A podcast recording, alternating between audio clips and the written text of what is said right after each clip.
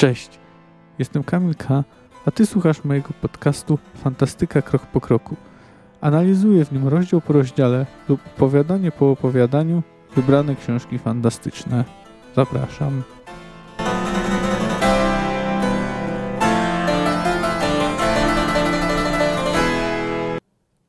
Widzisz, Geralt, to nasze jasne słońce ciągle jeszcze świeci. Ale już nie tak jak dawniej. Chcesz? Poczytaj sobie księgi. Jeśli zaś nie chce ci się tracić na to czasu, to muszę zadowolić cię wyjaśnienie, że kryształ, z którego zrobiony jest dach, działa jak filtr. Eliminuje zabójcze promienie, których coraz więcej w świetle słonecznym. Dlatego rosną tu rośliny, których nigdzie na świecie dziko rosnących nie zobaczysz. Zrozumiałem, kiwnął głową Wiedźmin. A my, Neneke? Co z nami? Na nas też świeci słońce. Czy my nie powinniśmy schronić się pod taki dach? W zasadzie powinniśmy, westnęła kapłanka. Ale, ale co? Już za późno. Cześć, witam Was w kolejnym odcinku. W zasadzie mogę ogłosić mały sukces, bo dziś omówię opowiadania, które zamykają ostatnie życzenie. Czyli będzie to pierwsza książka, którą omówiłem w całości w ramach tego podcastu. Mam nadzieję, że będzie ich jeszcze wiele. No, jak na razie mój podcast nie jest może wielkim sukcesem, ale gdy patrzę na liczby, to generalnie z tygodnia na tydzień liczba słuchaczy przybywa. I mam nadzieję, że uda mi się utrzymać ten trend. Ten odcinek będzie dość długi, bo mam do umówienia sporo materiału. Przez moment myślałem, czy go może nie podzielić, ale nie znalazłem dobrego sposobu. Zostawienie samej ostatniej części głosu rozsądku na później wydało mi się raczej bezsensowne. Nie jest w niej na tyle treści, żeby móc próbować na jej podstawie zrobić jeden cały odcinek. No więc przejdźmy do rzeczy. W głosie rozsądku 6 Geralt i Nenneke znajdują się w jaskini, która służy także za szklarnię, od góry jest pokryta dachem zrobionym z kryształu. Jest tam bardzo ciepło. Neneke zbiera potrzebne jej rośliny, z których wiele nie występuje nigdzie indziej na świecie. Zaczynają rozmawiać. Rozmawiają przede wszystkim o Yennefer. To jest pierwszy moment, w którym mam, słyszymy o Yennefer więcej niż tylko wzmiankę. Nie występuje ona osobiście w tym opowiadaniu, ale paradoksalnie jest jego istotnym elementem. Naneka zaczyna od prośby do Wiedźmina. Chce, by został jeszcze przez kilka dni przynajmniej w świątyni.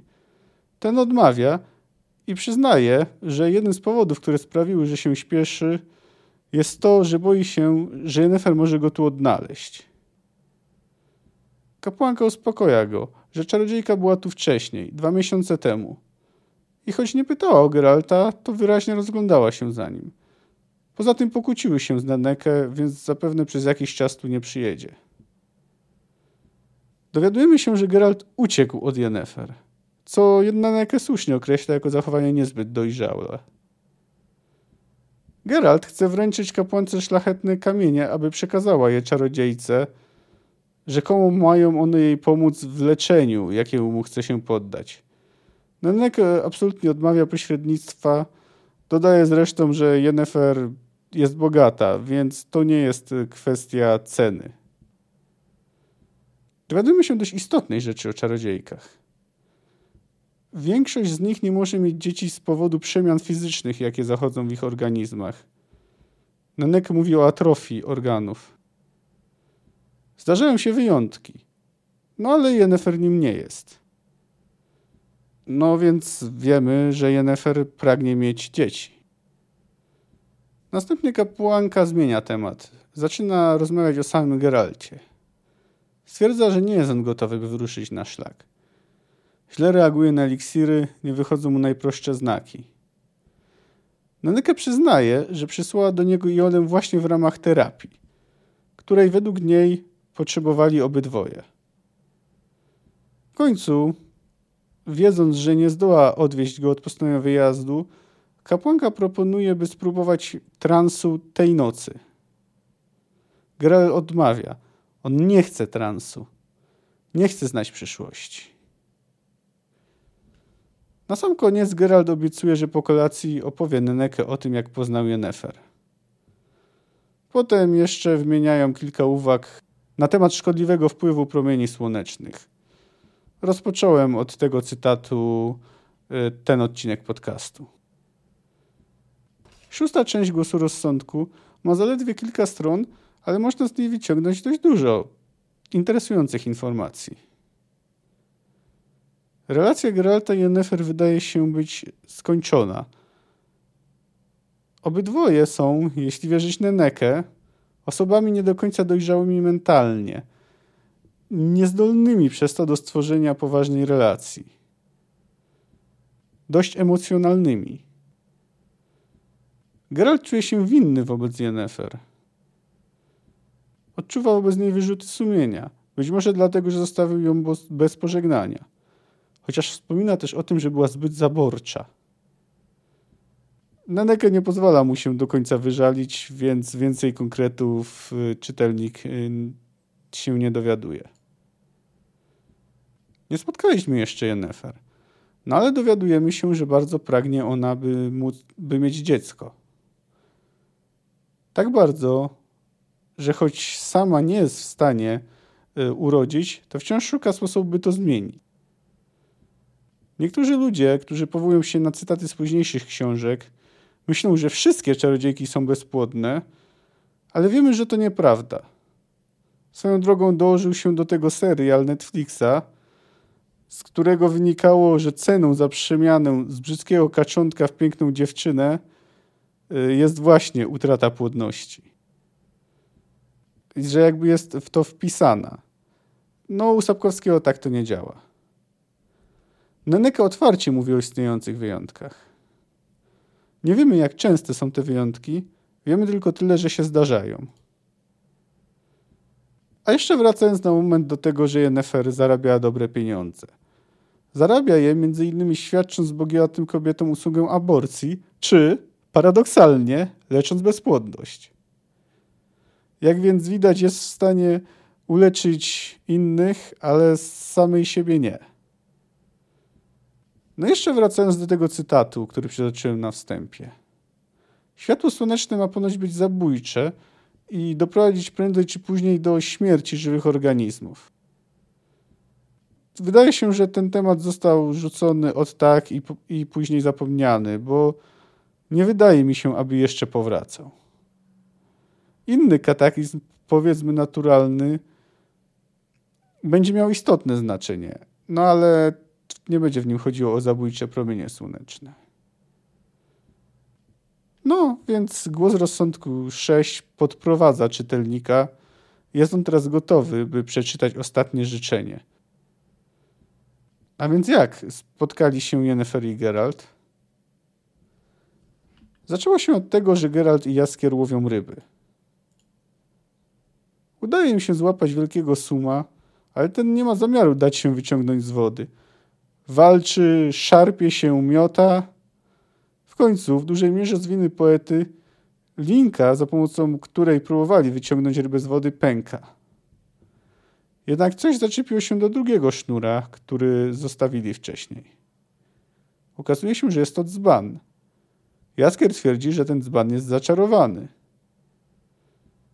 I może mieć rację, bo jest on zapieczętowany pieczęcią z czarodziejskim znakiem – Poeta uznaje to za dowód, że jest to dzban z dżinem. Geralt najpierw go wyśmiewa, a później orientując się, że ten przedmiot może być niebezpieczny, próbuje powstrzymać jaskra przed y, y, zdjęciem y, pieczęci. W trakcie szarpaniny dzbanek ląduje na piasku i unosi się z niego czerwony dym. Przybiera on postać dużej głowy z wielkimi oczami i dziobem. Jaskier zaczyna recytować swoje życzenia. Chce, by jego rywal zginął i by pewna hrabianka poszła z nim do łóżka. Nie dowiedzieliśmy się, jakie jest jego trzecie życzenie, bo nim zdąży je wypowiedzieć, z głowy wyrastają łapy, którymi Jin chwyta Barda za gardło. Geralt próbuje ciąć go mieczem, ale to nie pomaga, więc uderza w niego z całą mocą znakiem art. Sprawia to, że stwór uwalnia jaskra na chwilę, ale potwór nie ma zamiaru uciekać. Atakuje ich ponownie. Geralt natrafia na pieczęć od dzbana i trzymając ją wypowiada egzorcyzm, którego nauczyła go kiedyś pewna kapłanka. O dziwo egzorcyzm działa. Dżin ucieka z rykiem. Niestety nie obyło się bez strat. Jaskier jest ciężko ranny. Nie jest za bardzo w stanie mówić, wymiotuje krwią. Geralt dociera pod miasto Rinde w Redanii, ale nie może do niego wjechać, bo jest to zakazane od mroku do świtu. Z pewnymi wyjątkami, ale nie obejmują one Geralta. Z pomocą strażników wnosi jaskra do izby. Przybywa tam dwójka elfów i pewien rycerz. Na jego widok na moment w Geralcie budzi się nadzieja, ponieważ szlachcice są jednymi ze wspomnianych wyjątków, ale niestety pochodzą z nieprawego łoża, a co gorsza zmieszanego ludzko-nieludzkiego związku. Rozczarowuje to Geralta. Elfowie mają na imię Hireadan i Erdil. Rycerz nazywa się Wratimir. Hireadan zna się trochę na leczeniu. Nie jest w stanie pomóc Jaskrowi, ale może nieco złagodzić jego cierpienie. Mówi też, że Bart potrzebuje jak najszybszej pomocy – bo w przeciwnym razie nie będzie już w stanie nigdy śpiewać. Wychodzi na to, że potrzebna będzie pomoc czarodzieja lub czarodziejki. A w Rindę i w ogóle w całej Redanii o takich niełatwo, bo król nałożył bardzo wysokie podatki na używanie magii. W odpowiedzi Rada Czarodziejów bojkotuje te miasta, które przestrzegają tego zakazu, a w Rindę przestrzega się go bardzo surowo. Jednak Erlil zdradza, że pewna czarodziejka przebywa w mieście, lekceważąc tak lokalne prawo, jak i bojkot ogłoszony przez Radę Czarodziejów. Dzięki temu popyt na jej usługi jest bardzo duży, nie ma żadnej konkurencji. Jednak płaci za to pewną cenę. Rajcy miejscy są jej przeciwni, więc nie może ona swobodnie chodzić ulicami miasta. Przebywa w domu pewnego kupca, który jest jednocześnie ambasadorem Nowigradu. Rajcy miejscy starają się przeciwko niej podburzać. Czarodziejka nazywa się Jennefer z Wengerbergu. Gerald nie jest zachwycony tymi okolicznościami, ale nie ma wyjścia. Wyruszy do niej skoro świt. Oczywiście nie obywa się bez kłopotów. Odźwierny nie chce wpuścić Geralta. Gerald radzi sobie z nim za pomocą pieniędzy – to znaczy nokautuje go sakiewką wypełnioną monetami. Pieniądz otwiera wszystkie drzwi. W środku spotyka pijanego gospodarza. Kupiec ma na imię Beau Berand. Ten żąda, żeby nalał sok jabłkowy i pomógł mu zanieść go jakiejś kobiecie, prawdopodobnie Jennefer. Jednak później zasypia, więc Geralt z banem soku w dłoni kontynuuje eksplorację posiadłości Beranta. Jest dane mu obserwować ślady po minionej zabawie.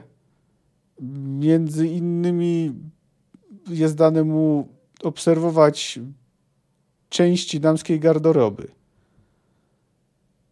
Po krótkim wahaniu Wiedźmin wkracza do sypialni, która jest wypełniona zapachem bzu i agrestu. Pod kołudrą leży tam kobieta z czarnymi lokami – Wiedźmin podaje jej sok. Gdy czarodziejka uświadamia sobie, że nie ma do czynienia z Beau, zasypuje Wiedźmina pytaniami. Ten reaguje na to ironią, co nie jest najlepszym pomysłem, bo ona natychmiast odpowiada magicznym atakiem. Geralt broni się znakiem heliotropu, ale i tak uderza w ścianę. Zaczynają rozmawiać. Zainteresowanie Yennefer wyraźnie wzrasta, gdy, gdy dowiaduje się ona, kto przed nią stoi. Nigdy wcześniej nie widziała żadnego Wiedźmina, a teraz jej, przed jej oczami stał sam biały wilk. Sławny Wiedźmin. Geralt informuje ją o problemach Jaskra, ale ponieważ sama historia jest dość skomplikowana, Yennefer stwierdza, że musi najpierw wziąć kąpiel. Geralt próbuje naciskać, ale nie udaje mu się jej przekonać. Mówi mu też, żeby sam wziął kąpiel, bo śmierdzi. Podczas kąpieli Yennefer y, skrywa swoje ciało przed wzrokiem Geralta za pomocą magii, bo sama chce móc patrzeć mu w oczy. Tym niemniej, pomimo tego, że jej samej nie widzi, to pewne szczegóły może obserwować, chociażby po tym, jak piana układa się na jej ciele. Geralt relacjonuje czarodziejce całą historię. Gdy mówi jej o egzorcyzmie, za pomocą którego przepędził Gina, ta wybucha śmiechem. Pyta jeszcze Geralta, kto ma pieczęć od dzbana. Ten kłamie, że chyba ma go jaskier. Tak naprawdę to on ją ma, ale uważa, że musi zachować ostrożność. Niebezpiecznie jest mówić czarodziejom całą prawdę. Yennefer teleportuje ich do domu Erdila.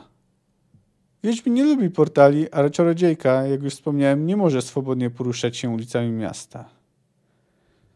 Yennefer zamyka się z Jaskrem w jednym z pokoi y, w domu elfa, czy też w karczmie, no bo to jest stara podupadła karczma, którą kupił Erdil i przeprowadza się tam wraz ze swoją żoną. Hireadan ostrzega Wiedźmina przed czarodziejką, zauważalnie się przy tym rumieniąc. Jak więc widać, pomimo tego, że jej nie ufa, jest nią wyraźnie zauroczony. Jennifer w pewnym momencie prosi go, by do niej przyszedł. Gdy wchodzi do pokoju, gdzie była zamknięta z jaskrem, widzi narysowane na podłodze gwiazdę i pentagram. Jaskry śpi na łóżku. Po tym, gdy Geralt przekracza próg, Yennefer zamyka drzwi na klucz i go magicznie chowa. Wiedźmin zaczyna orientować się, co się święci. Czarodziejka chce zapanować nad dżinem, ale potrzebuje do tego jaskra. Geralt chce go zabrać, Yennefer przeciąga kłótnię na ten temat, odwracając tym samym uwagę Wiedźmina na tyle, by móc przejąć nad nim kontrolę. Nie mogła rzucić zaklęcia wprost, bo wiedziała, żeby zdołał je odbić. Udaje jej się to. Przejmuje kontrolę nad jego umysłem. Będący pod y, wpływem zaklęcia, Wiedźmin opuszcza dom Erdila. I na tym jego wspomnienia się kończą. Gdy odzyskuje świadomość, znajduje się w lochu. Jest tam z nim Hireadan. Relacjonuje mu, co się stało. Generalnie rzecz biorąc, Wiedźmin stał się narzędziem zemsty Yennefer. Używał przemocy wobec tych, którzy czymś jej podpadli. Pobił właściciela Lombardu, aptekarzowi Wawrzynoskowi spuścił publiczne lanie. Próbowali go powstrzymać strażnicy, ale pokonał ich przy użyciu odebranej komuś laski. Następnie skierował swoje kroki do świątyni. Nie dotarł do niej jednak, upadł wcześniej na ziemię. Hireadan znalazł się w lochu, bo protestował przeciwko próbie zabicia Wiedźmina. Nie bez znaczenia jest to, że Geralt zamachnął się także na władzę, bo Wawrzynosek jest jednym z członków Rady Miejskiej. Właściciel Lombardu zresztą też. Do ruchu wkraczają strażnicy. Wawrzynosek najwyraźniej zapłacił im, by wywrzeć zemstę na Geralcie. Dwóch z nich trzyma Wiedźmina, a trzeci bije go w żołądek. Bardzo mocno. Wiedźmin nie chce, żeby uszkodził mu organy wewnętrzne, więc gdy Drap po raz kolejny pyta go, czy nie ma żadnych życzeń, odpowiada, że chce jednego, żeby pękł. I wydaje się, że osiągnął swój cel. Strażnik tym razem celuje w głowę. Ale nim to się dzieje, pęka. Hireadan i Geralt trafiają do sali ratusza. Znajduje się tam burmistrz Neville, który dość dobrze zna elfa. Jest tam też niedoszła ofiara Geralta, kapłan Krep. Kapłan po wysłuchaniu historii Geralta udziela nieco przydługiego wykładu na temat magii. W każdym razie dżiny, czyli geniusze powietrza, faktycznie istnieją i Yennefer chce jednego z nich złapać i okiełznać. Wiedźmin powtarza egzorcyzm, którym przepędził dżina kapłanowi. Ten reaguje na to oburzeniem. Nagle w ratuszu otwiera się portal. Przez niego wpada jaskier, krzycząc, że Wiedźmin jest niewinny i życzy, by mu w to uwierzono. Wzbudza tym oburzenie burmistrza, zwłaszcza, że magia jest przecież objęta podatkiem, więc nie można od tak sobie tele teleportować się do sali ratusza. Jaskier mówi, że wykrzyknął to, co wykrzyknął, bo tak poinstruowała go pewna czarnulka. No, nie jest tajemnicą, że chodzi o Yennefer. Kreb wie, co się dzieje. Czarodziejka zmusiła Jaskra do wypowiedzenia ostatniego życzenia. Przynajmniej tak jej się wydaje. Jednak Jean nie jest łatwy do ujarzmienia, a raczej wręcz przeciwnie. Wydaje się, że może okazać się nawet zbyt trudnym rywalem dla czarodziejki. Kapłan okazuje otwartą radość. Ma nadzieję, że Jean załatwi Yennefer. Burmistrz natomiast jest bardzo zaniepokojony, bo wygląda na to, że walczący ze sobą czarodziejka i Jean mogą spowodować bardzo duże zniszczenia w Rindę. Geralt prosi Krepa, by odnowił portal, przez który Jaskier trafił do ratusza. Jak się okazuje, kapłan dysponuje niemoimi zdolnościami. Udaje mu się to. I gdy Wiedźmin powiedział wszystkim, żeby wyszli, bo z portalami różnie bywa, może wybuchnąć, kapłan mówi, że on zostanie. Będzie próbował stabilizować portal i jakby coś stało, złego się stało, to spróbuje Wiedźmina wyciągnąć. Nim jednak Geralt tam wkracza, zdradza, co znaczył rzekomy egzorcyzm. Otóż brzmiał on: Odejdź stąd i wychędusz się sam. Wiedźmin pojawia się w karczmie Erdila. Yennefer trzyma Gina na magicznej uwięzi. Ten nie jest w stanie uciec, mimo to wydaje się mieć nad nią rosnącą przewagę. Pomimo tego czarodziejka jest bardzo zdeterminowana. Jean otwiera portal we wnętrzu karczmy. Yennefer początkowo myśli, że Geralt przyszedł się z nią policzyć, ale ten szybko mówi, że chce jej pomóc. Czarodziejka otwiera własny portal. Mówi Geraltowi, żeby stąd uciekał, bo jest niebezpiecznie, ale ten porywa ją ze sobą. Lądują na jakiejś uczcie. Wyzywają się, tarzają po podłodze i lądują z powrotem w portalu. Tym razem pojawiają się nad sufitem karczmy. Spadają na dół, niszcząc przy okazji stół. Obecni w ratuszu próbują się dowiedzieć, co się dzieje. Burmistrz dziwi się, gdy słyszy od świadków, że Wiedźmin i czarodziejka się biją, podczas gdy Jean rozwala jego miasto.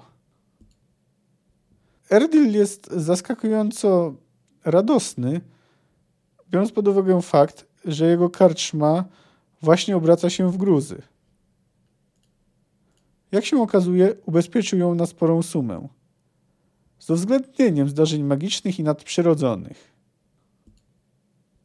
Geralt i Yennefer wciąż walczą między sobą, ale w końcu czarodziejcy udaje się go unieruchomić za pomocą zaklęcia, które pali, gdy tylko się rusza. Ale Geralt chce jej coś jeszcze powiedzieć. Kreb rozumie, o co chodzi. Zaczyna to do niego docierać. To nie Jaskier jest panem Gina, to Geralt. To on trzymał pieczęć. No nic dziwnego, że Gin jest wściekły. Cóż, musiał w końcu spełnić pierwsze życzenie Geralta. Yennefer namawia Wiedźmina, aby ten skorzystał ze swojego trzeciego życzenia. Chociaż jest bardzo zmęczona, wciąż liczy, że uda jej się okiełznać Gina. Jaskier miota się w rozpaczy. Krep przyznaje, że gdyby Wiedźmin wypowiedział odpowiednie życzenie, powiązał swój los z losem Yennefer, to byłby w stanie uratować ich oboje. Yennefer mówi Geraltowi, że wie, co jest jego najskrytszym marzeniem. Pragnie człowieczeństwa. Geralt nie odpowiada na to pytanie. W pewnym momencie Wiedźmin orientuje się, kim była Yennefer, im została czarodziejką. Garbuską. Ale zaraz potem wyrzuca to z pamięci. Gdy bardzo już słabo Yennefer rzuca się na Gina, Geralt uświadamia sobie, czego pragnie. Wypowiada życzenie. W ratuszu następuje poruszenie. Jean uciekł, ale dom jest całkiem zrujnowany. Jaskier roz rozpacza, a burmistrz zapowiada, że postawi Geraltowi pomnik. Tyle, że Wiedźmin żyje. Jennefer też. Jennefer słyszała jego życzenie. Jest pod wrażeniem. Mówi mu, że jeśli tylko takie życzenie jest możliwe, to skazał się na nią. Zaczynają się całować.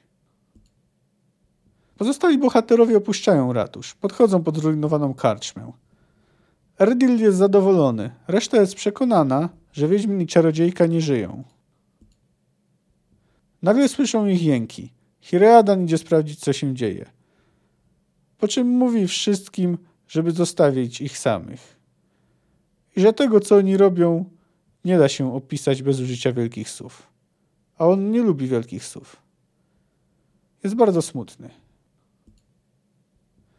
Ostatnie życzenie jest to opowiadanie pełne treści, a przy tym jest najdłuższe e, w tomie pod tym samym tytułem. Zostawia ono czytelnika ze sporą ilością pytań, na które nie udziela wprost odpowiedzi. Daje mu co do, do nich co najwyżej pewne wskazówki. Nim zajmę się tym najważniejszym, no to standardowo poświęcę kilku, kilka słów temu, co zainspirowało Sapkowskiego. Dżinny to istoty pochodzące z wczesnych wierzeń arabskich, jeszcze przedislamskich. Później zostały one włączone także do islamu, który bardzo często inkorporował duchy i istoty z innych religii. No a czasem i bóstwa. W końcu wiemy, że Jezus jest w islamie prorokiem. Dżiny są to niewidzialne istoty, które mogą przyjąć dowolną widzialną postać. Y, nie są one w swojej naturze ani dobre, ani złe. Co ciekawe, mogą nawet utrzymywać stosunki seksualne z ludźmi. Do europejskiej świadomości dżiny trafiły za pośrednictwem baśni Tysiąca Jednej Nocy. Jest to kompilacja różnych baśni, podań i legend ludowych, które są połączone ze sobą za pomocą opowiadania przewodniego, którym Szeherezada opowiada te różne baśnie sułtanowi. Robi to, bo ten, gdy dowiedział się, że żona go zdradza, postanowił każdej nocy żenić się z dziewicą, by po jej skończeniu zabijać, ją zabijać. Szeherazady nie zabija, bo chce się dowiedzieć kolejnej historii, jaką mam do opowiedzenia. Oczywiście sporo z tych baśni i legend zostało znacząco przekształconych. Pierwsze europejskie tłumaczenie y, do Europy trafiło w XVIII wieku. Tłumaczono na angielski, francuski, ale także i na polski. Co ciekawe, jedne z najbardziej znanych opowieści, jakie zawiera księga, czyli Cudowna lampa Alladyna i Alibaba i 40 rozbójników, nie były częściami oryginalnej księgi. Zostały do niej dodane przez francuskiego tłumacza Antoana Galanda, który usłyszał je od syryjskiego opowiadacza, chyba tak y, można to nazwać, Hanny Diaba, gdy ten akurat odwiedzał Paryż. Jest oczywiście wiele wersji historii Aladyna, ale w skrócie wygląda ona tak. Cudzoziemski czarownik, który podaje się za brata zmarłego ojca Aladyna, namawia go, aby przyniósł mu lampę z magicznej jaskini. Przed wejściem do niej daje mu pierścień. Ponieważ Aladyn nie jest w stanie od razu podać mu lampy, wpada w złość i zamyka chłopaka w środku. Przekonany, że tam zginie. Ten odruchowo w rozpaczy pociera pierścień. Wyłania się z niego dżin, który pomaga mu się wydostać z jaskini a po kilku dniach jego matka pociera lampę i pojawia się kolejny dżin, jeszcze potężniejszy, który także będzie spełniał wolę Aladyna. Z jego pomocą staje się on bogaczem, w końcu żeni się on z córką sułtana i żyją we wspaniałym pałacu. Czarownik później dowiaduje się o tym i próbuje odzyskać lampę za pomocą różnych podstępów, ale mu się to nie udaje. Ostatecznie Aladdin zostaje władcą. Inspiracje Sapkowskiego są więc dość czytelne, no ale też nie przesadzał z nimi. Po prostu zaczerpnął z tej historii Gina i motyw magicznej lampy, garnka czy tam dzbana. Reszta to już jego kreacja. No przejdźmy teraz do tego najważniejszego pytania. To jest temat rozważany na naprawdę wiele sposobów. Jakie było ostatnie życzenie Geralta? Zacznijmy od tego, co wiemy z tekstu. Wiemy, że życzenie dotyczyło Yennefer. Wiemy, że Geralt z jakiegoś powodu się w niej zakochał. Wiemy też, że kapłan Krep mówi o powiązaniu losów Wiedźmina z losami czarodziejki. Wiemy, że czarodziejka znała treść życzenia i zaskoczyło ją, ale też jej się spodobało. Na podstawie tych danych uważam, że taka najprostsza, nasuwająca się w pierwszej chwili interpretacja tego życzenia, czyli że Geralt chciałby Yennefer się w nim zakochała, jest może nie błędna, ale naciągana i ja w nią nie wierzę. Nie jest to moja preferowana odpowiedź. Dlaczego tak uważam? Po pierwsze, wydaje mi się to nie leżeć w charakterze Geralta. On raczej nikogo nie zmusiłby do miłości. I trudno mi uwierzyć, żeby czarodziejka taka jak Yennefer, która wyraźnie nie znosi przedmiotowe, przedmiotowego traktowania, Geralt zirytował ją tylko tym, że patrzył się na jej piersi i myślał, że jest y, arogancka. To swoją drogą była, no ale to już, y, to już tak na marginesie. Y, postanowiła go za to ukarać. Trudno uwierzyć, że ona by to zaakceptowała, takie życzenie. Zareagowałaby agresją, sprzeciwem, próbą walki, nawet gdyby była to walka nieudana. Tymczasem ona się po prostu w pierwszej chwili temu życzeniu poddała. Wprawiło on ją, ono ją w zdumienie, ale radosne. Dlatego nie. Nie wierzę, żeby Geralt y, musił Gina do rzucenia magicznego zaklęcia. Poza tym wiemy już z kwestii ceny, że magia i przeznaczenie to nie jest takie proste zagadnienie, że wystarczy coś powiedzieć, a to się stanie. No dobrze, ale skoro Geralt nie, nie zadziałał tak wprost, to czego mógł sobie zażyczyć? Interesująca jest teoria, że chciał, żeby mieli razem dziecko.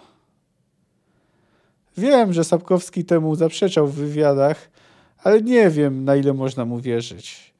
Ja generalnie mam dystans do tego, co autorzy mówią o swoich dziełach. Wolę ograniczać się do tego, co mówią w nich. No jednak pojawia się oczywiście pewien problem. Skąd Geralt by to wiedział? Czytelnik to wie, bo znał, bo przeczytał y, szóstą część Głosu Rozsądku. No ale Geralt nie ma tego komfortu. Musiałby zgadywać, no a to byłby szczał trochę w próżni. No jasne, Wiedźmi też są bezpłodni, więc w ten sposób mógł do tego dojść, ale ta teza wydaje mi się naciągana. Z drugiej jednak strony Ciri poniekąd stała się ich dzieckiem, a w zasadzie stała się ich dzieckiem. No więc gdyby Geralt wypowiedział takie życzenie, to ono by się faktycznie spełniło. No ale jest też inna możliwość. Krep mówi o powiązaniu swoich losów z jej losami. Jest to sformułowanie dość enigmatyczne. Może oznaczać niemalże wszystko. No na przykład gdyby Geralt powiedział chcę z nią umrzeć albo chcę z nią być, to można to uznać za wypełnienie tego kryterium. Bez wątpienia wtedy wiąże swoje losy z jej losami. Mógłby też powiedzieć wprost: Chcę związać z nią swoje losy, ale nie wydaje mi się, żeby w tamtych okolicznościach mógł wpaść na coś takiego. No i nie da się ukryć, y, że te wszystkie życzenia, jakie przytoczyłem, nie stoją w sprzeczności z tym, co dzieje się później. I, od, I dodam jeszcze jedną rzecz. Na kontrargument, który można niekiedy napotkać, że przecież Jin mógłby zabić Geralta i Yennefer od razu. Moim zdaniem nie, no bo przecież Jin nie może działać tak, że po spełnieniu trzeciego życzenia może zabić swojego byłego pana. Byłoby to bez sensu. Wtedy każdy jako trzecie życzenie musiałby wybrać swoje bezpieczeństwo. Tak więc, jeśli na przykład Geralt powiedział, chcę, byśmy razem umarli, no to to wystarczy. Oczywiście nie wiemy, czy tak było. W każdym razie uważam, że nie miało tu miejsca zastosowanie prostego zaklęcia. Innych możliwości nie można wykluczyć i w zasadzie każda, żadna z nich nie stoi w sprzeczności z tym, co później spotkało bu naszych bohaterów. Ale z tym życzeniem wiąże się jeszcze jedna tajemnica. Dlaczego w ogóle Geralt zakochał się w Yennefer? No jasne, miłość jest nie zawsze racjonalna, ale zazwyczaj ma też jakiś powód. Jasne, jest atrakcyjna, chociaż oczy Wiedźmina łowią pewne niedoskonałości. No ale to chyba nie wystarczy. No, w Renfri się nie zakochał, choć też niewątpliwie była atrakcyjna. A w tym opowiadaniu zachowuje się średnio przyjemnie. Nie ma żadnych oporów przed wykorzystaniem czy to Geralta, czy to Jaskra. Również zakochany w niej swoją drogą Hireadan także nie wyraża się o niej zbyt dobrze. Porównuje ją do Skorpiona. Tutaj zmuszony jestem trochę zgadywać, ale myślę, że poza wyglądem wpływ na Wiedźmina mogło mieć pewne poczucie wspólnoty losów. Obydwoje nie mieli normalnego dzieciństwa, organizmy obydwojga z nich zostały zmienione w nienaturalny sposób.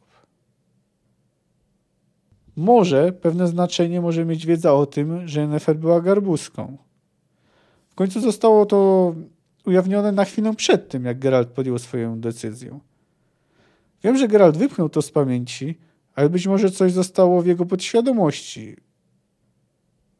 W tej interpretacji byłoby więc uczucie Geralta mieszaniną podziwu, współczucia, dziwnego przyciągania, a także oczywiście pociągu fizycznego. No to tyle, bo choć Hiradan był w niej zakochany, to o jego uczuciu wiemy jeszcze mniej. No tylko przyznaję, że faktycznie jest nią zafascynowany. No ale dlaczego? Oczywiście może być tak, że Elfowi i Wiedźminowi chodzi tylko o wygląd. No ale ja takiej interpretacji nie kupuję. To opowiadanie jest inne od tych, które je poprzedzają pod tym względem, że Geralt nie wygrywa tutaj przy, okazji, przy użyciu swoich wiedźmińskich umiejętności. Czy Jin, czy Yennefer to nie są przeciwnicy, z którymi masz szansę w walce – mogą z łatwością zmieść go z powierzchni Ziemi. Jego umiejętności pozwalają mu co najwyżej, by na jakiś czas bronić się przed ich atakami. Jest to dość duża odmiana w stosunku do ostatnich opowiadań, gdzie owszem, Wiedźmin przychodził ciężkie chwile, ale ostatecznie wychodził z walk zwycięsko właśnie dzięki swoim umiejętnościom. No niekiedy mając drobną pomoc, tak jak w przypadku e, interwencji Nivelena. Tutaj pomogło mu w zasadzie tylko i wyłącznie szczęście. Dowiadujemy się sporo o magii. Najwięcej z mini wykładu, jaki to kapłan Krep y, udzielił burmistrzowi Geraltowi. Otóż czarodzieje czerpią swoją moc z natury, z czterech żywiołów wody, powietrza, ognia i ziemi. Dodatkowo każdy z tych żywiołów ma swój wymiar, na których przebywają właśnie geniusze którzy dysponują tą właśnie, tą właśnie moc. Dżin to geniusz powietrza. Jeśli magowi uda się go ujarzmić, może dysponować łatwo dostępnym źródłem mocy. Czerpanie go z natury jest o wiele trudniejsze, dłuższe i o wiele bardziej męczące. No ale nie tylko krew udziela nam wszystkich informacji. Dowiadujemy się sporo o czarodziejkach. I to jest informacja, która bez wątpienia ma wpływ na to, że Jennifer stała się tym, kim jest. Pozwolę sobie na przytoczenie cytatu. Przeciwieństwie do kapłanek i druidek, które niechętnie brały brzydkie lub kalekie dziewczynki, czarodzieje przyjmowali każdą, która zdradzała predyspozycję. Jeśli zaś dziecko przechodziło przez sito pierwszych lat terminowania, wkraczała magia. Prostująca i wyrównująca nogi, reperująca źle zrośnięte kości, łatająca zajęcze wargi, usuwająca blizny, znamiona i ślady po ospie. Młoda czarodziejka stawała się atrakcyjna, bo wymagał tego prestiż jej profesji. Rezultatem były pseudoładne kobiety o złych i zimnych oczach brzydul. Brzydul niezdolnych zapomnieć o swej brzydocie przysłoniętej magiczną maską, ukrytej nie dlatego, by je uszczęśliwić, a wyłącznie dla prestiżu profesji.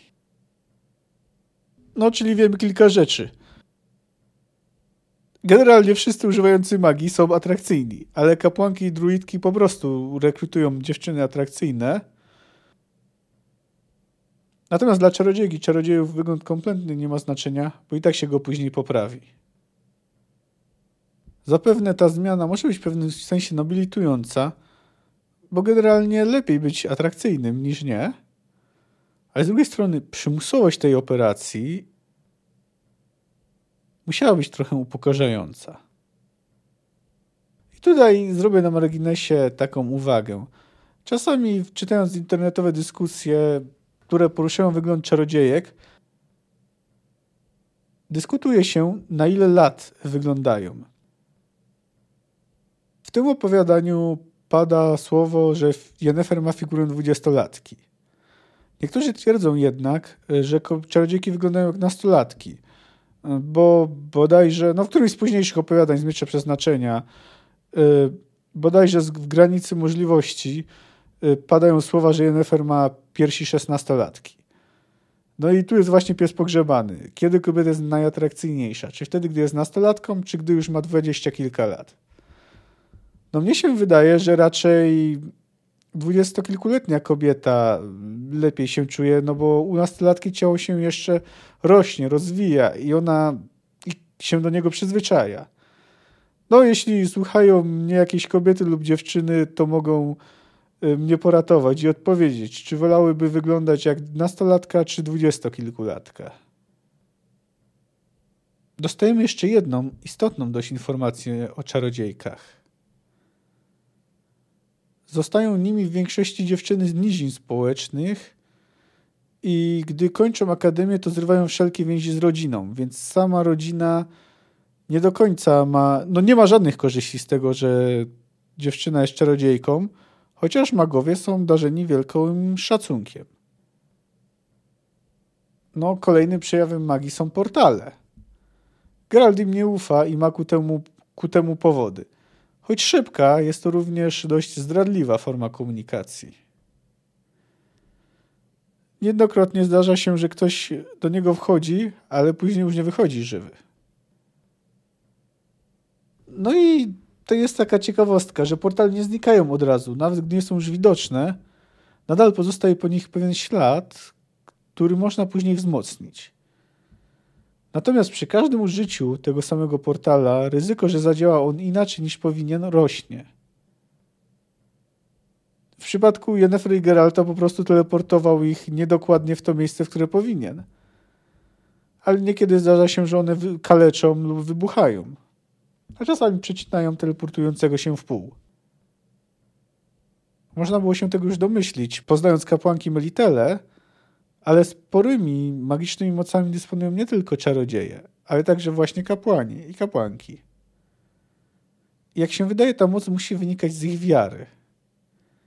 Bo krew mówi, że on nie rzuca zaklęć, tylko się modli. A jest w stanie otworzyć portal, przez który trafił. Nie, przez który do ratusza trafił jaskier. W ogóle magia jest szeroko zastosowana w tym opowiadaniu. To jest chyba opowiadanie, w którym jest najwięcej magii z dotychczasowych. Yennefer używa najrozmaitszych czarów, takie, które mają kogoś odrzucić, unieruchomić. Dowiadujemy się też, że magowie mogą zeskanować komuś mózg. Czarodziejka robi to z jaskrem, a później przejrzeć jego zawartość. No a jak w przypadku Geralta, możliwe jest także kontrolowanie czyjegoś umysłu. Niemalże bezpośrednie. No bo tu nie jest tak, że powiedzmy Yennefer kontroluje Geralta zdalnie, tylko nim przystąpi do dzieła, wydaje mu polecenia, które ten ma zrealizować. W zasadzie jedynym ograniczeniem y, przed wszechmocą jest u nich to, że muszą czerpać właśnie moc z natury, a to nie jest łatwy i przyjemny proces. Dżin jest ważnym elementem opowiadania. To od niego wszystko się zaczyna i to o niego, a raczej oczywiście o jego moce chodzi Yennefer. Wiemy, że jest geniuszem powietrza i że po spełnieniu trzech życzeń wraca na swój wymiar. A przynajmniej powinien wrócić, bo Yennefer ma zamiar go dopaść po tym, jak spełni te trzy życzenia y, Jaskrowi. Czy też może inaczej. Ma zamiar nie dopuścić do tego, by wrócił na swój wymiar, tylko chce go uwięzić. W końcu od tego ma pieczęć.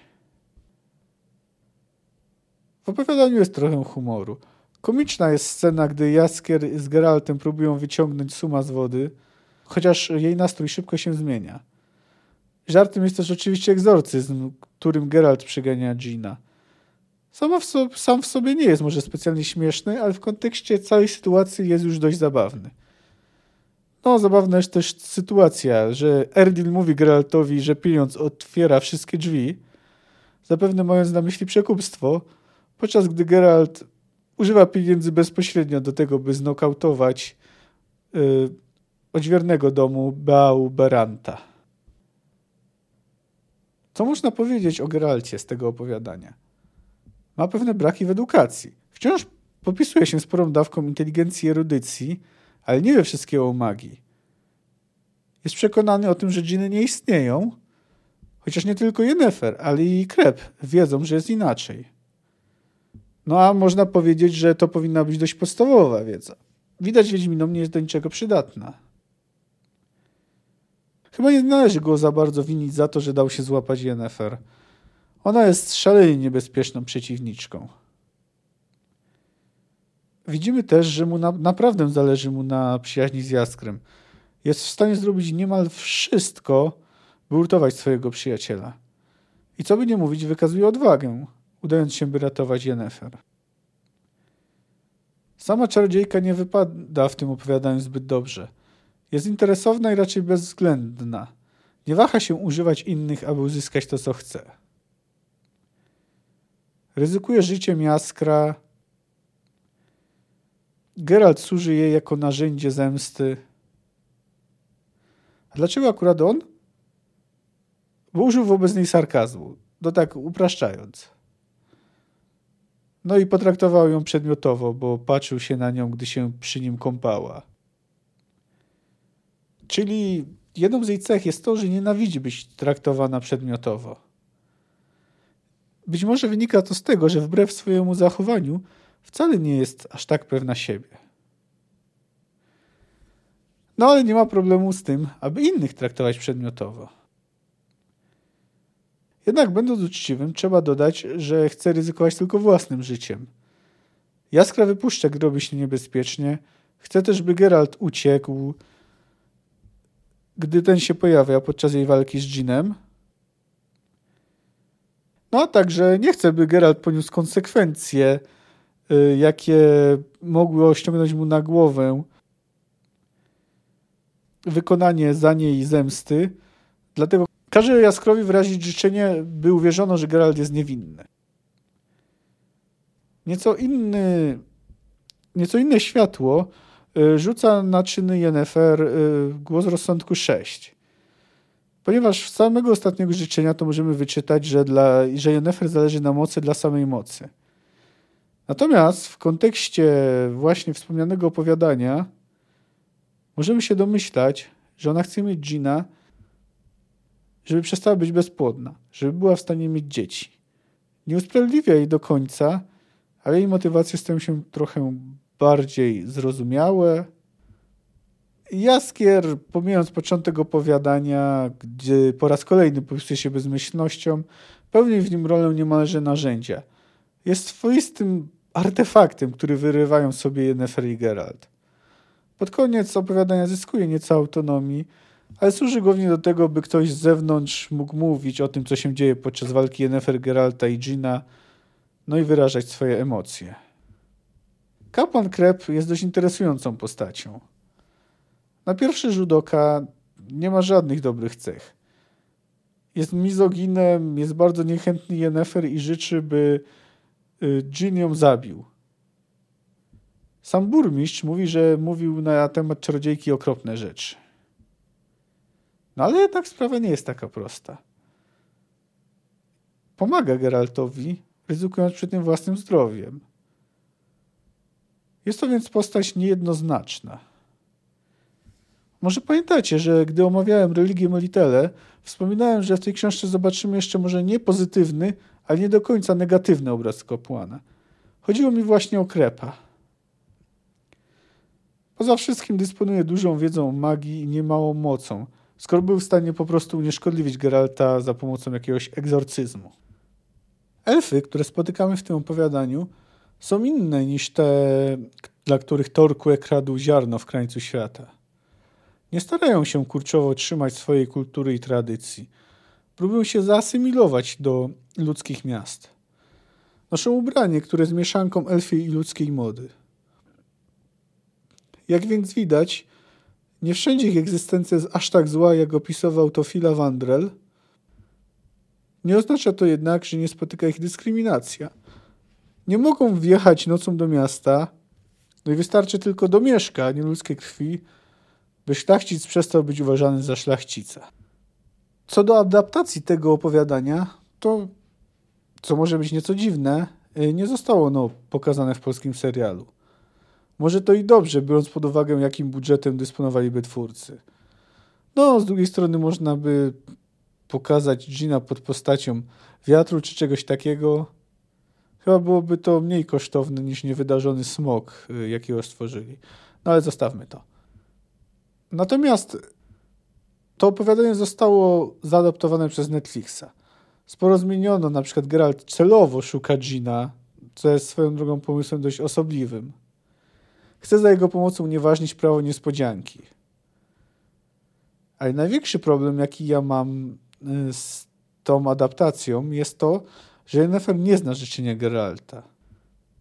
To znacząco wpływa na ich relację, zwłaszcza, że później jest mocno zasugerowane, że Wiedźmin zmusił ją do pokochania siebie. No, jak wiecie, mnie się ta interpretacja bardzo nie podoba. No, nie podoba mi się to też zresztą, że podobne rozwiązanie sugeruje CD Projekt. Ale w przypadku gry więcej zależy od wyborów gracza, więc nie musi tak być. Może być tak, że nawet gdy złamie się y, to zaklęcie Gina, Geralt wciąż kocha Yennefer. Chciałbym zwrócić uwagę na jeszcze jedną rzecz. Rozmowa Neneke z Geraltem bardzo zmienia odbiór tego opowiadania. Już to trochę zasygnalizowałem. Bo dzięki temu znamy motywację Yennefer. A ta jest bardzo istotna, by w pełni zrozumieć jej postępowanie. Oczywiście czarodziejka nie jest jeszcze w pełni ukształtowaną postacią. Zresztą, jak w każdym dobrym cyklu, y, postacie nie są stałe, tylko zmieniają się w jego trakcie. Nie jest to może moje ulubione opowiadanie z tego tomu, no ale i tak czyta się je bardzo dobrze. Gdybym wskazał, co mi się podoba, to obecność y, magii i to bardzo szeroka, bardzo ciekawa postać y, kapłana Krepa, wątek elfów, które są zasymilowane. To wskazuje, że są różne elfy. Te, które absolutnie odrzucają współpracę z ludźmi i te, które próbują z nimi koegzystować, choć niestety nie na równych prawach. A tym, co mi się najbardziej nie podoba, jest to, że Geralt w jakiś sposób zgadł, że Yennefer była garbuską. Jakim cudem? No w opowiadaniu jest napisane, że patrzyły na niego że patrzyły na niego zimne, przenikliwe, złe i mądre oczy garbuski. Na jakiej podstawie stwierdził, że to są akurat oczy garbuski, a nie, dajmy na to, córki żebraczki albo pijaka? Nie mam zielonego pojęcia. Ten motyw wydaje mi się naciągany i wprowadzony tylko po to, aby później mógł ewentualnie zostać wykorzystany. No, Geralt po prostu zgadł. No bo przecież y, nie mógł wysądować mózgu Yennefer. No to, to jest taki element, który mi się niespecjalnie podoba. Mimo to cenię to opowiadanie. Zbliżamy się do końca, ale jednak zostało nam jeszcze do omówienia siódma część Głosu Rozsądku, która zamyka ten tom opowiadań. Znów spotykamy naszych ukochanych rycerzy Zakonu Białej Róży. Gerald i Jaskier postanowili odwiedzić miasto. Jednak gdy wracając wjeżdżają na polanę, będąc już dość blisko świątyni, to czekają tam na nich Tyler z Falwikiem, grupą zbrojnych i jakimś krasnoludem. Jak najwyraźniej rycerze skorzystali z okazji, że Geralt y, opuścił świątynię i postanawiają go ukarać. Zbrojni otaczają y, Geralta i Jaskra. Falwik oznajmuje Geraltowi, że musi się pojedynkować z Tylesem. Geralt próbuje się wykręcić, wskazywać na to, że jest niegodny, ale Falwik stwierdza, że skoro to Tyles go wyzwał, to podnosi go do swojej godności i musi przyjąć y, to wyzwanie bo, bo inaczej zostanie powieszony. Przy okazji obraża Geralta, nazywa go Hyclem. Tutaj interweniuje krasnolud, y, kapi kapitan straży księcia Herewarda. Nazywa się Denis Cranmer. Nie darzy Geralta nienawiścią, no ale jednak mówi Geraltowi, że ponieważ nie walczą na śmierć i życie, a tylko do obezwładnienia, no to niech po prostu Geralt da się obezwładnić. A dlaczego nie może wygrać? Ponieważ Tyles jest ulubieńcem księcia Herewarda, jeśli Wiedźmin go tknie, ma zostać przez Cranmera aresztowany. Faldik stwierdza, że musi walczyć, że nie ma wyjścia. Wiedźmin uważa inaczej. Krasnolud przyznaje, że tak, ma inne wyjście – ale to skończyłoby się kolejną rzezią, kolejnym blawiken. Tylko jeszcze bardziej krwawym, bo jest tu więcej osób niż tylko siedmiu bandytów. W tym miejscu wtrąca się Jaskier. On sugeruje, że do żadnej rzezi nie dojdzie, bo ci wszyscy żołnierze zaraz pouciekają, nie mają ochoty zaznać wiedźmińskiego miecza. Kapitan stwierdza, że on uciekać nie zamierza. Geralt ostatecznie decyduje e, zaakceptować wyzwanie. Falwik nie pozwala mu używać jego lekkiego miecza, tylko do, dostaje jakiś ciężki. Wiedźmin z łatwością unika nieudolnych uderzeń Tylesa, a gdy ten odruchowo próbuje się zasłonić mieczem, uderza w miecz rycerza. Ten miecz uderza Tylesa w twarz rycerz upada. Falwik rozkazuje pojmanie Wiedźmina, ale Krasnolud powstrzymuje żołnierzy. Denis mówi, że Wiedźmin nie zranił Tylesa, więc nie ma powodu, by go aresztować. Gówniarz, jak to mówi, uderzył się o własne żelazo. Faldzik próbuje mu grozić, ale Krasnolud szybko go usadza. Falwik, ewidentnie nie mając przewagi, dyszy ze złości i rozkazuje Wiedźminowi, żeby się wynosił z Elander. Krasnolud, choć w dużo bardziej przyjazny sposób, doradza mu, by też w miarę faktycznie szybko opuścił ten rejon. Geralt obiecuje to zrobić, ale wcześniej chce powiedzieć kilka słów y, hrabiemu Falwikowi. Pyta go, czy gdyby Wiedźmin był obrażony jego rolą w całej tej sprawie, to czy przyjąłby od niego wyzwanie? Czy uznałby go godnym stanięcia z nim do walki? Falwik blednie i cofa się o krok. Cranmer okazuje mu otwartą pogardę, a podkomendni unikają jego wzroku. Gerald jeszcze ostrzega Falwika, żeby nie narzucał się zbytnio czy to kapitanowi Cranmerowi, czy to Nenekę, bo wtedy się z nim policzy. Następnie przyjaźnie żegna się z krasnoludem i wraz z Jaskrem odjeżdżają. Jednak nim ostatecznie opuszczą Melander, y, czeka ich powrót do świątyni. Jaskier i Geralt żegnają się z, Nene, żegnają się z Nenekę. Kapłanka mówi, że lubi Jaskra pomimo wszystko. Pojawia się Jola wraz z kuferkiem, w którym znajdują się rzeczy Wiedźmina. Towarzyszy jej dwójka chichoczących adeptek. Dziewczyna jest zarumieniona. Jej ślub trochę ułatwia jej sytuację. Dzięki temu nie musi szukać słów, których i tak nie jest w stanie znaleźć. Gdy jej dłonie stykają się z dłońmi Wiedźmina, dziewczyna ma wizję. Są w niej krew, połamane kości, ostre zęby, krzyk dartego ciała, krzyk i krew. Jola dostaje drgawek. Neneko rzuca na nią zaklęcie i w końcu dziewczyna nieruchomieje. Geralt żegna się z Yennefer. Kapłanka wydaje się wierzyć, że już nigdy go nie zobaczy. Na jego do zobaczenia odpowiada żegnaj ze łzami w oczach. Dotarliśmy do końca książki.